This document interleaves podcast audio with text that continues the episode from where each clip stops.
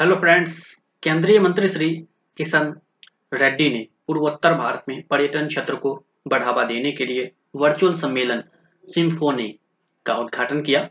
Symphony उत्तर पूर्वी क्षेत्र विकास सम्मेलन के लिए संवादों की एक श्रृंखला की शुरुआत है, जिसमें उत्तर पूर्वी भूभाग में पर्यटन क्षेत्र को बढ़ावा देने के उद्देश्य से नीति विचारकों, हितधारकों और प्रभावशाली लोगों की एक व्यापक श्रृंखला को शामिल किया गया है। उत्तर पूर्वी भारत लाजवाब, व्यंजनों, संस्कृति, अद्भुत परिदृश्य, विरासत और वास्तुकला से परिपूर्ण है और धरती पर सबसे खूबसूरत स्थानों में से एक है।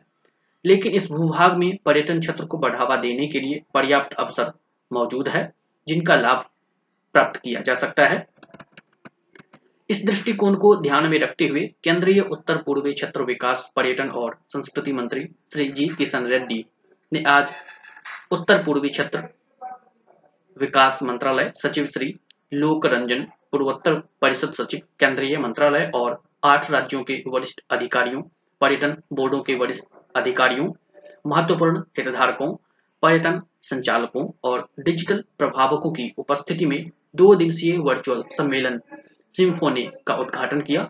उत्तर पूर्वी क्षेत्र विकास मंत्रालय द्वारा विश्व पर्यटन दिवस के अवसर पर 24 और 27 सितंबर 2022 को इस वर्चुअल सम्मेलन सिम्फोनी का आयोजन किया जा रहा है।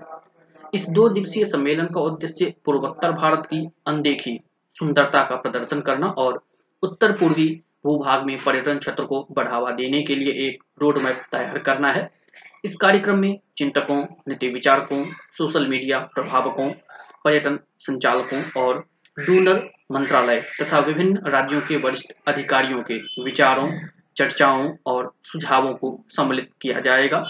उत्तर पूर्वी क्षेत्र को यात्रियों के लिए अनदेखा स्वर्ग बताते हुए केंद्रीय मंत्री श्री जी किशन रेड्डी जी ने कहा कि पूर्वोत्तर भारत प्राकृतिक सौंदर्य, अद्वितीय संस्कृति और भरपूर प्राकृतिक संसाधनों का एक दुर्लभ मिश्रण है। तथा प्रधानमंत्री श्री नरेंद्र मोदी के दूरदर्शी नेतृत्व में भारत सरकार उत्तर पूर्वी क्षेत्र का तीव्र और द्रुत गति से विकास करने के लिए प्रतिबद्ध है। श्री रेड्डी ने विश्वास व्यक्त किया कि सिम्फोन ने उत्तर पूर्वी क्षेत्र की पर्यटन क्षमता को उजागर करने की दिशा में विचार विमर्श करने और एकजुट होकर काम करने के लिए एक उत्कृष्ट मंच साबित होगा। उत्तर पूर्वी क्षेत्र विकास मंत्रालय के सचिव श्री लोक रंजन ने सिम्फोनी कार्यक्रम को संबोधित करते हुए कहा कि यह सम्मेलन यथार्थ विचारों और उत्तर पूर्वी क्षेत्र की पर्यटन संभावनाओं का लाभ उठाने के अवसरों के लिए एक गेम चेंजर साबित होगा। श्री रंजन ने सिम्फोनी को एक महान शुरुआत बताते हुए सभी हितधारकों को आश्वासन दिया कि इसमें भागीदारों और हितधारकों के सुझावों तथा फीडबैक पर ध्यान केंद्रित किया जाएगा और सभी आशाओं, अभिलाषाओं को पूरा करने के लिए मंत्रालय एक मिशन मोड के रूप में काम करेगा। पूर्वोत्तर परिषद सचिव श्री के मूसा चलई ने सिम्फोनी को संबोधित करते हुए कहा कि भारत सरकार उत्तर पूर्वी क्षेत्र में पर्यटन विकास को अगले स्तर पर ले जाने की दिशा में लगातार काम कर रही है।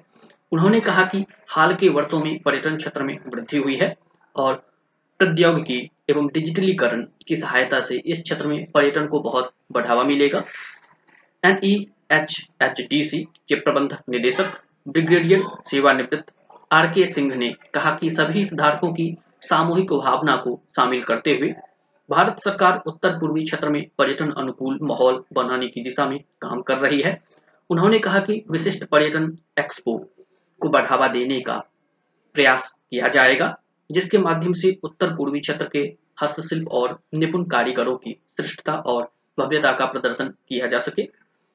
एनईडीएफआई के अध्यक्ष एवं प्रबंध निदेशक श्री पीवीएसएलएन मूर्ति ने कहा कि पर्यटन क्षेत्र से संबंधित स्टार्टअपों ने उत्तर पूर्वी क्षेत्र में पर्यटन के परिदृश्यों को बदलकर रख दिया है। सिम्फोनी कार्यक्रम के लिए आयोजित आज के सत्र में शिलांग की लोक संगीत बैंड समर सॉल्ट का भी आनंद लिया गया। बैंड के सदस्य के